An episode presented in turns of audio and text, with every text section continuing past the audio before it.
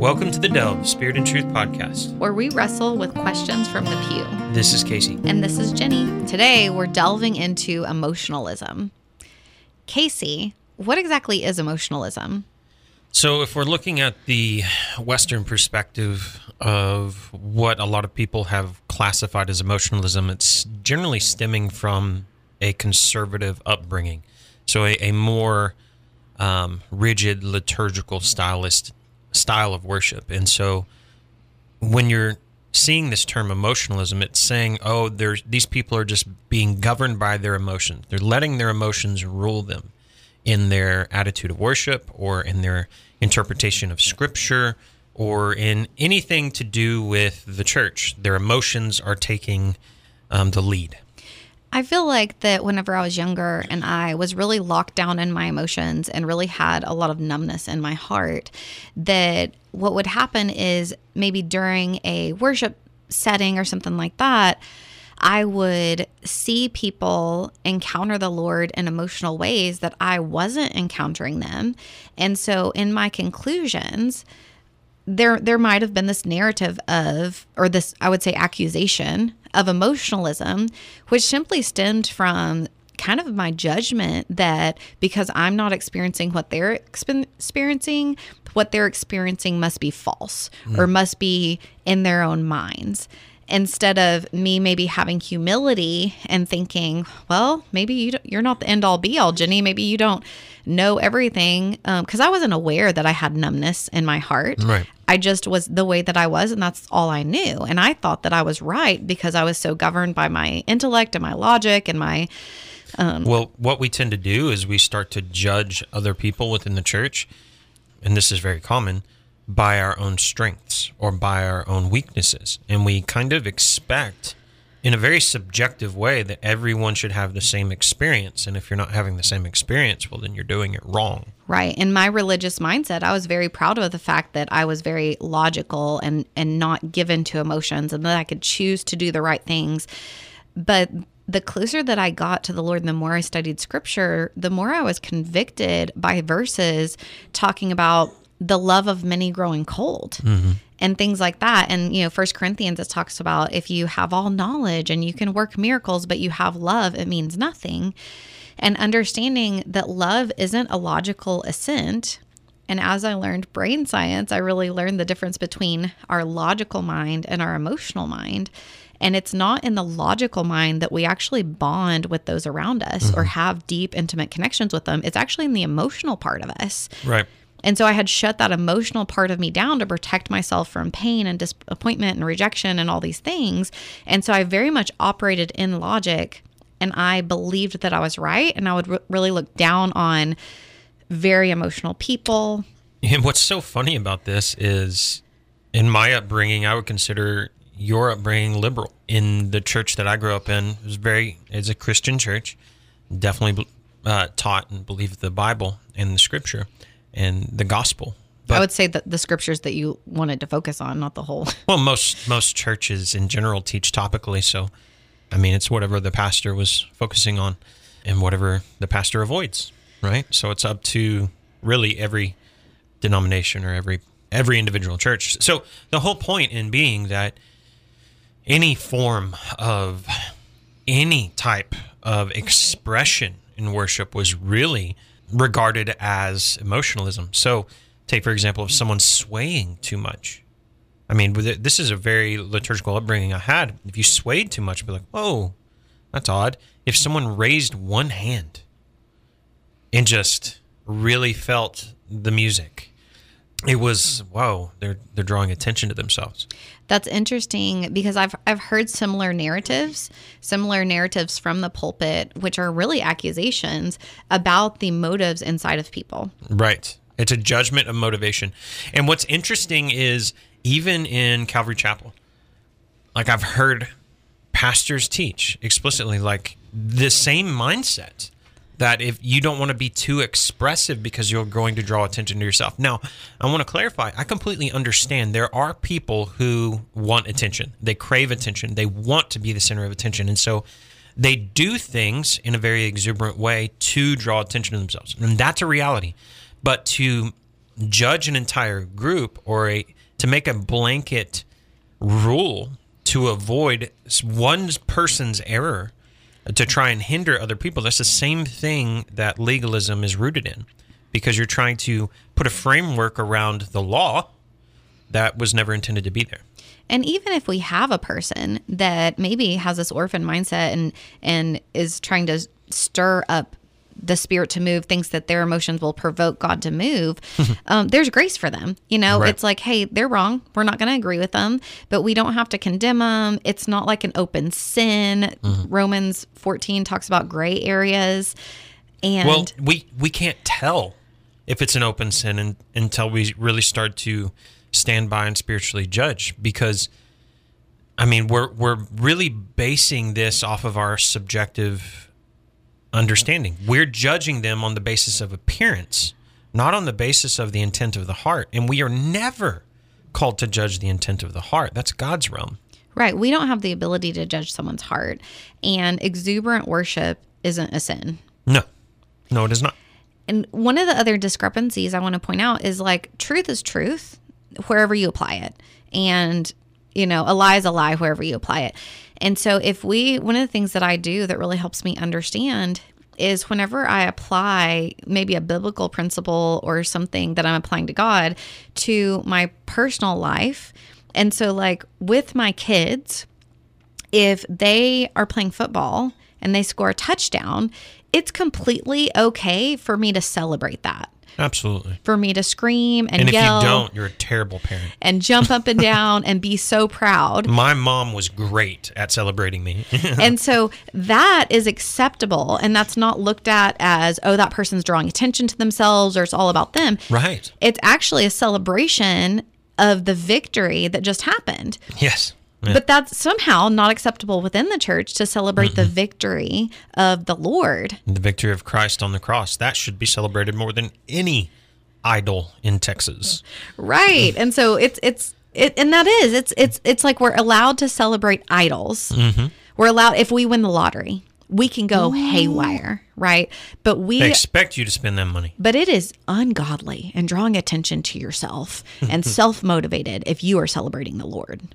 Right, but that that is a again, it's subjective in that you're judging someone's intent. We automatically in my upbringing would judge like, "Oh, they're just drawing attention to themselves." When in reality, they are celebrating the Lord. I can just speak from personal experience. And I remember being raised in a church where it wasn't ex- completely faux pas to raise your hands. It just wasn't normal. See, you were liberal. And um, I remember being in youth group, a young youth, maybe like 13, and the Spirit of the Lord was present. And I really had the conviction to raise my hands, but I actually didn't want to be looked at. I didn't want to be noticed. I didn't want people to think I was weird. And the Lord convicted my heart. And it was something like, Am I ashamed of Him? Am I willing to worship Him just even in my body by raising my hands? Just a very simple act. And be okay with the fact that people can look at me badly. So the way I would put it is we will sacrifice our dignity to idols, but we will never sacrifice our dignity to the Lord. And that that is a scary place to be in my opinion because you're giving more worship, more of yourself to a thing, an event, something that might give you some idea of success or validation rather than God who created you. You are fearfully and wonderfully made. And that that's something that brought me conviction in the process of growing up in the very conservative roots I have to this liberalistic expression. Like I am more free to worship than I would say most people that I encounter because like there was a revolution, there was a revelation that I have a father in heaven who loves me unconditionally.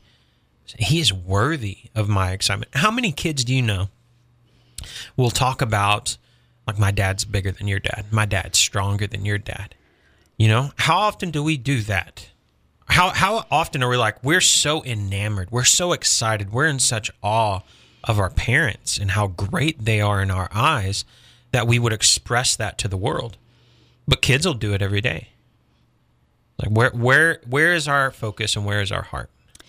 One of the things I started learning as I was getting into brain science, which I love science, I find it fascinating. You know, there's this idea of the emotional part of our brain and the logical part of our brain. And we actually bond deeply with people in the emotional part of our brain. It doesn't stem from a logical assent. We can logically know someone, but we can't have a deep bond or connection with them without the emotional part of our brain.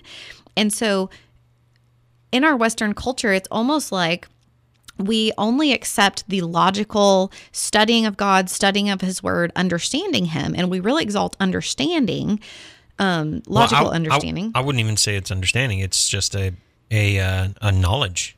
knowledge. Yeah, We have a knowledge of him. Understanding is far deeper. that's true. That's true, and that's why the Pharisees missed it. Right? They had, They had knowledge. but no understanding. No understanding. And so for us to to really know God and really know what he's like and be able to be connected with him and attuned to him and how he's feeling in a situation, there has to be an emotional bond. And what happens is that in our culture we have so many broken people and they are doing the best that they can and they are raising children that inevitably they weren't raised well and so they're doing the best they can and um and we are we just think we're doing better than our parents did, right it's it's and and they were doing better than their parents. Right.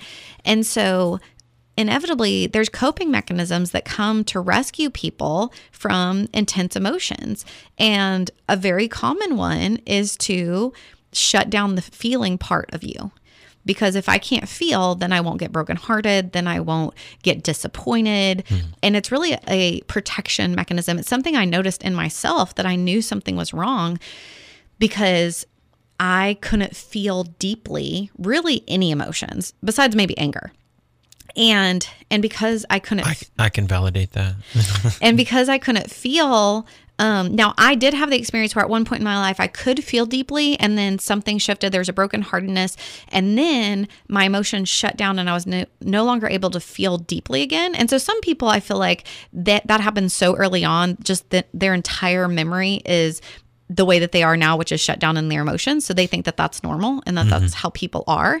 But I actually had the benefit of having had the emotions and then lost them. Right. And I remember begging God for them, wanting these emotions back, recognizing that I couldn't feel deeply, I couldn't love deeply.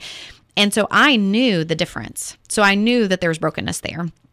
And so I was on this journey of pursuing him because I recognized that I couldn't deeply feel love towards God or towards anyone for that matter because of this this numbness or this shutdown of my emotions, which I felt like I had no control over. Mm-hmm. Which I got, you know, through inner healing. Go listen to our message on inner healing and, and deliverance and things like that. But um, now I feel deeply and I can and I'm and I think that there's even more. I think that there's people that feel much deeper than I do. And that those that it's a gift. Now they have different pitfalls than people that are more logically minded right. and they have different ways that they have to learn how to walk that logical people don't struggle with Exactly. But that doesn't mean that they're wrong or flawed or broken. In fact, I find it much easier for those people to connect with the Lord than people that have the emotional part of them centers shut down. Yeah. That is this picture that we face here in the West, that we are very much a Greco Roman influenced, logic, reason based society, which is not a bad thing, except for the fact that there has been a deprivation of emotion. And what we would call emotionalism here in the West would never be called emotionalism in Latin America Right.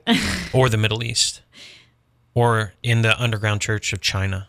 They're not even close. Like we have no clue as to the expressiveness and the depth of emotion that people can have and it be absolutely legitimate because these people have encountered the love of God in the midst of persecution.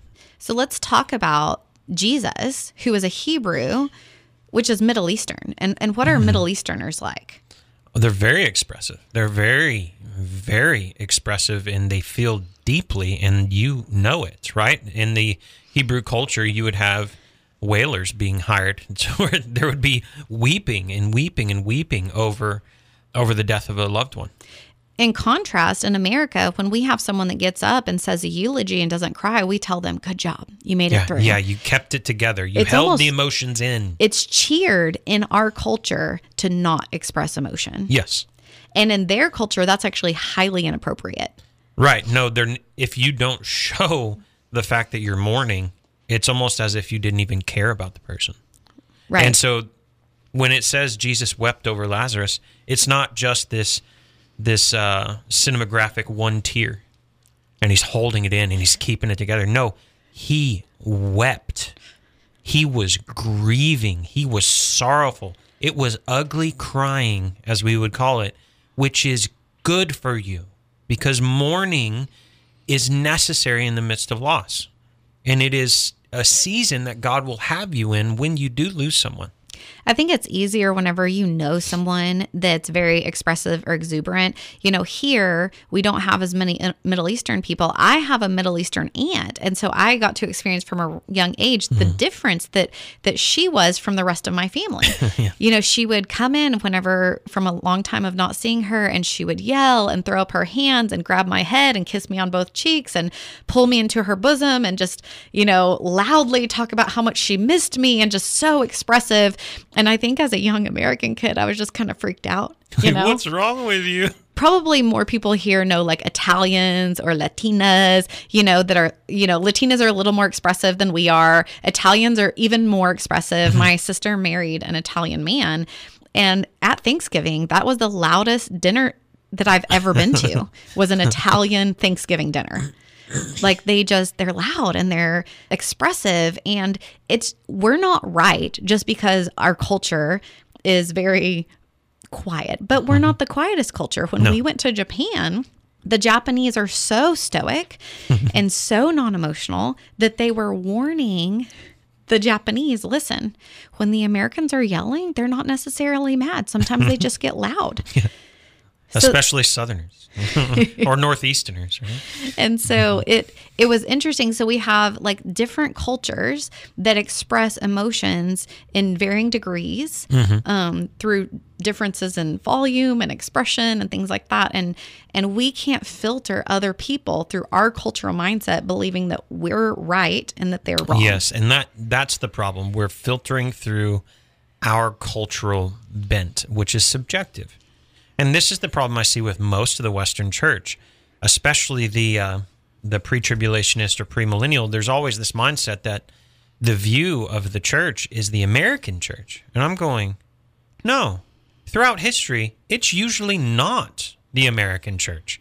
And even now, the largest portion of the church is not American. And so when we look at the, the wider spectrum and really take a, uh broader view of the church, we're actually probably more on the legalistic side in the West more than any because of our Greco Roman reasonable logic understanding. I want to clarify there's fault that can be found in all extremes of any view.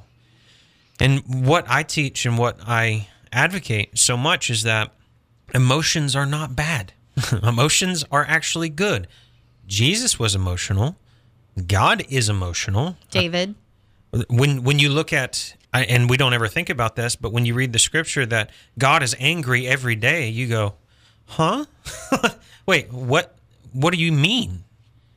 Oh, he's holy, he's righteous, and he looks at the depravity of man and he sees the corruption and the destruction that's taking place in humankind and he's angry at that sin.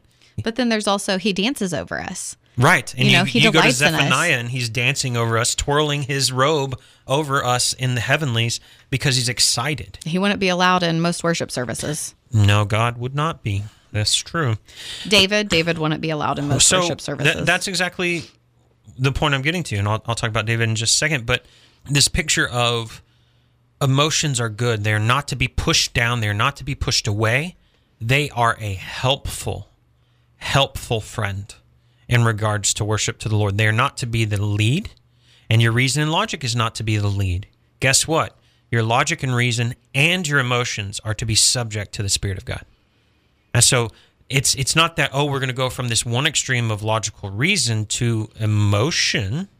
That's not the lead. The lead is no, we couple both of these. This is the right hand, this is the left hand, and I'm going to work together in tandem, yielded to the guiding of the Spirit.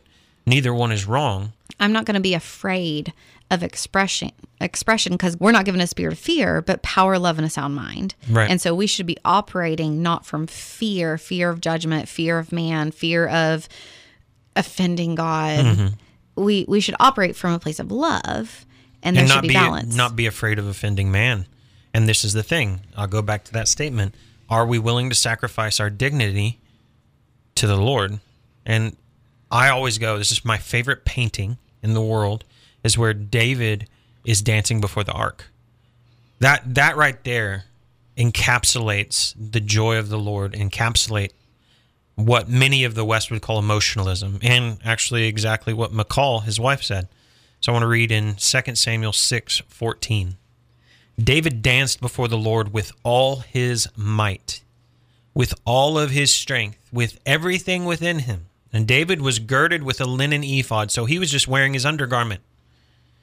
So David and all the house of Israel brought up the ark of the Lord with shouting, with the sound of a trumpet. And as the ark of the Lord came into the city of David, Michal, Saul's daughter, looked through a window and saw King David leaping and dancing before the Lord. And she despised him in her heart. And they brought in the ark of the Lord and set it in his place in the midst of the tabernacle that David had pitched for it. And David offered burnt offerings and peace offerings before the Lord. There is this beautiful expression of leaping and singing and joy, exuberance, dance. Why? Because the victory of the Lord, the presence of God, was now brought to Jerusalem. So in the scripture that Casey's talking about, it talks about how that Michal despised David in her heart. Mm-hmm. And the result of that was that she had no child until the day of her death. So there's actually kind of a warning for those that are looking on and judging and you know talking down to people who are expressing emotion before the mm-hmm. Lord. There's a warning in that.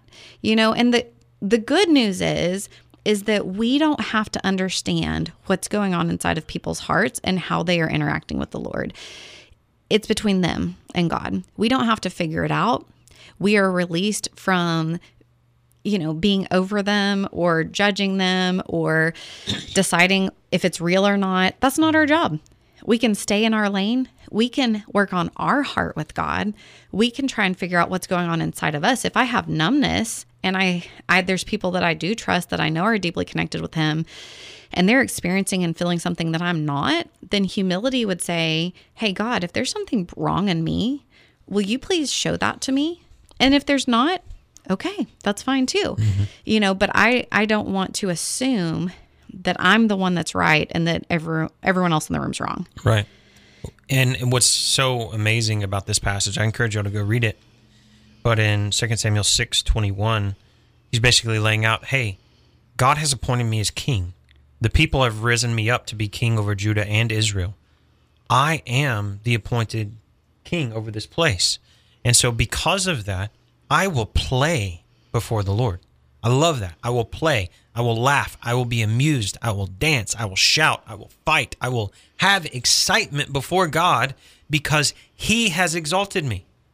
And how much, how much more having the Spirit of God in you, not just upon you, but in you, can we rejoice in the victory of Christ that now we are seated with Him in heavenly places, exalted with Christ because of what Christ has done? The problem with the church is not that there's too much excitement, there's not enough. In First Peter, Peter's talking and he says in verse 8, though you did not know him, yet you believed, you rejoice with joy inexpressible and full of glory. And so the people are rejoicing with inexpressible joy. Mm-hmm. And this is a Middle Eastern people. Mm-hmm. This isn't a Stoic people. Yeah, that's going to be very exuberant in comparison to what we would claim is emotionalism. I think that that there's really just a fear. I think that you know, I think some people have churches that they really value that really focus on teaching the knowledge of scripture and they have maybe mundane worship services. And they love their church they believe that they're right they feel very comfortable there. And to look at another church that is exuberant or looks different hmm. might make them deep down believe something's off. Hmm. And they don't know if it's off with them or with the other church but pride will tell you well it's not my church that's wrong Yeah. it's not my expression that's wrong Well, and and the thing is, the expression, even if it is very very reserved in its expression, isn't wrong. And so you can fall into the inverse judgment of saying, "Oh, you're not expressive enough," when in reality, we that's again judging the exterior, actually judging the heart by the exterior. It's the same sin that uh, Samuel had with Saul right? The the Lord judges the heart, not the outward appearance. And so we as Christians, in whatever spectrum and level of exuberance that we have in our worship services, needs to be held in a humble attitude to know that just because someone worships differently does not mean that they're wrong. Sometimes I think there's a mindset that if I stir myself up emotionally enough, then the spirit will move. Yeah. And and so that's That's that's, almost the other motivation, yeah. It's almost saying like I have to hype this thing up. I have to do lots of things um, in order to provoke the Lord to move. And I think that's really the fear behind maybe the accusation of emotionalism. Maybe Yeah, th- this this mindset of if I do something, if I perform in a specific way, whether that be in an, an emotional way or whether that be in a reserved way, that will provoke the Lord. But here's the thing: we don't provoke Him to act. He is not. He is not subject to our actions. We are to be subject to His, and that's the problem. right? Emotions should re- be a response Absolutely. to what He's doing, not the other way around. Exactly. And and that's why it is to be subject just with just like reason is to be subject to the spirit of the Lord. It's a response to what he has done and provided for us. Right? You don't get celebratory before you score the touchdown. Right? That Right. doesn't make any sense. If That we doesn't- celebrate enough, then we will get a touchdown. I'm, I'm just going to let you know that doesn't work. I played a lot of football. it doesn't matter how excited you get. If the other team's better, you're not going to score. Right. We're not going to provoke the Lord to to move or to heal through excitement. Exactly. And so there there's extremes on both ends. There is. There's wrong beliefs on both ends. But the heart issue is a judgment of intent based off of an ex- an exterior expression. I think the the right place to always come from is, is a place of humility, a place of grace. You know, okay, maybe they do believe that if they rile themselves up enough that that God will move. Well, maybe that for leadership just takes a, a humble conversation, which we've had before with people. Oh, absolutely. Like, hey, um, you know, when you brought that shofar horn in and blew it during worship, um, we we would really like you to talk about that with us first, Yeah. and, and let's talk about why you wanted to do that and, Yeah. and where your heart was. And and it was this thought of I can provoke God to come through ushering in. Yeah. And you know what? There was grace there. No, You know, absolutely. we didn't have to condemn them. We it wasn't it wasn't a big deal. No, and and this is where we have to come to this understanding that I can worship the Lord in any season, in any style of worship. Guys, I listen to every type of Christian music. Every type. Cowbell. Absolutely. Amen. It needs more cowbell in our worship services, okay? No, I mean you can there are there are very liturgical churches that worship only in Gregorian chants where you don't even know what's going on, but you chant. And they esteem that as reverent worship unto God. Praise be to God. I mean, he's glorified in it. Because if their hearts are in it, it's true worship. It's about the motivation of the heart, not the outward expression. Right. I decided the same thing with the people that express that, you know, women can't wear makeup and can only have long hair and only wear long dresses.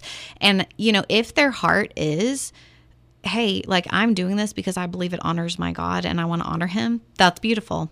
That that's completely between them and God. That is none of my business. It's not my business to decide. But if their heart is I'm holy because I'm like this and you're not because you're not like this, then they're in the wrong. But also good news is I don't have to judge whether they're judging or not. Right. And I was just reading this account with uh, Charles Finney of this woman who was in turmoil of mind because she didn't know if she was saved. She didn't know how to get saved. She didn't know what to do. She was just, I mean, severe depression. And she would always come to Finney asking for him to pray, to pray. And he just started to avoid her because he was like, she's just using me as a crutch. Like, I can't save her. Uh, She just want me to pray for her, hoping that it might work. And then finally he said, Stop. Stop. I'm not here to save you. The Lord, He is the only one who can do it. Don't ask me to pray for you again. And she was destroyed, fell on the ground right there. And he just walked out of the room. He's like, This is getting old. And then finally, she came out of the room a couple minutes later and said, I've done it. I, I've done it. I've given my life to the Lord. I'm saved. And he's going, Okay, I don't understand. And her response was, I didn't know, but these ornaments that I decorate myself with to beautify herself were an idol in her life. And the Lord would always bring that to her mind over and over again. And that was her hindrance to salvation. She did not put away the thing that hindered her. And then finally she it came to her mind and she said, Lord, I will I will put away these ornaments that I have made as an idolatry in my life. And guess what? She was saved. It reminds me of the 10 virgins and how five had oil and the other five begged them for their oil and they mm-hmm. couldn't give their oil away. No. And so our oil is our intimacy with the Holy Spirit. Our our time spent with him is gathering our oil. And we have to have that oil so we'll be ready when the bridegroom comes back. And we you can't borrow someone else's oil. She was trying to borrow hmm. Finney's oil. Yeah. And the point of the point of the testimony is there can be things that are a hindrance that we don't recognize are a hindrance. And for us to judge because we don't know the intent of someone's heart, there might be emotionalism that is an idol in someone's life. Very well might be. There also might be a legalism on the other spectrum. Both spectrums are legalistic or judgment of other Christians because they're too expressive. Whatever it may be, it's the intent of the heart and whether someone is positioned in a place of worship. Remove the plank out of your eye before Yes. you try and get the splinter out of theirs. And so the point of what we're saying here in this idea of emotionalism is it is incredibly subjective. And that is a scary place to be because it's not rooted in truth. It's rooted in perception, and perception is not truth. That is judging the outside and not the inside. And so, what we are called to do is to show grace to someone that might have a different expression of worship. Maybe someone is very emotional in their worship. So be it. Now, you allow the leaders of a house, whatever leadership of that church, family, or fellowship, they are the ones who are to stand by and judge and conduct order within the service. But again, you are not to sit here in a place of judgment. And different houses have different levels of grace. Absolutely. Some have a lot more tolerance and a lot more grace, and others have very little or no tolerance or grace. Right. And it's not your job to judge the that the house has the correct amount of grace. Right. And because again, it's subject to the leadership and and what they are yielded to and what they believe and what their conviction is, not necessarily whether it's right or wrong. It's just their conviction of how things are to be conducted in a worship service. So we are not to sit in this place of judgment whether someone's too expressive in worship or not expressive enough. The picture is both reason and emotion being subject to the will of the Lord. And when you're going to err, err on the side of grace. That is the safest bet. And when it what it comes down to is that you need to have your own intimacy, your own relationship with the Holy Spirit. You have your oil with him. You can't borrow other people's oil, and from your lack of oil, you can't condemn other people's oil. And you can't get God to move Yeah. because you're trying to stir up oil. Exactly. Exactly. So if this podcast has blessed you by giving you a deeper understanding of who God is and has helped you grow in your relationship with him, we would like you to share with your friends who would benefit from these conversations. And also, if there is a particular topic you would like Jenny or me to discuss, let us know by visiting our landing page, delvewithus.info and dropping us an email. Until next time, we bless you to walk in spirit and in truth.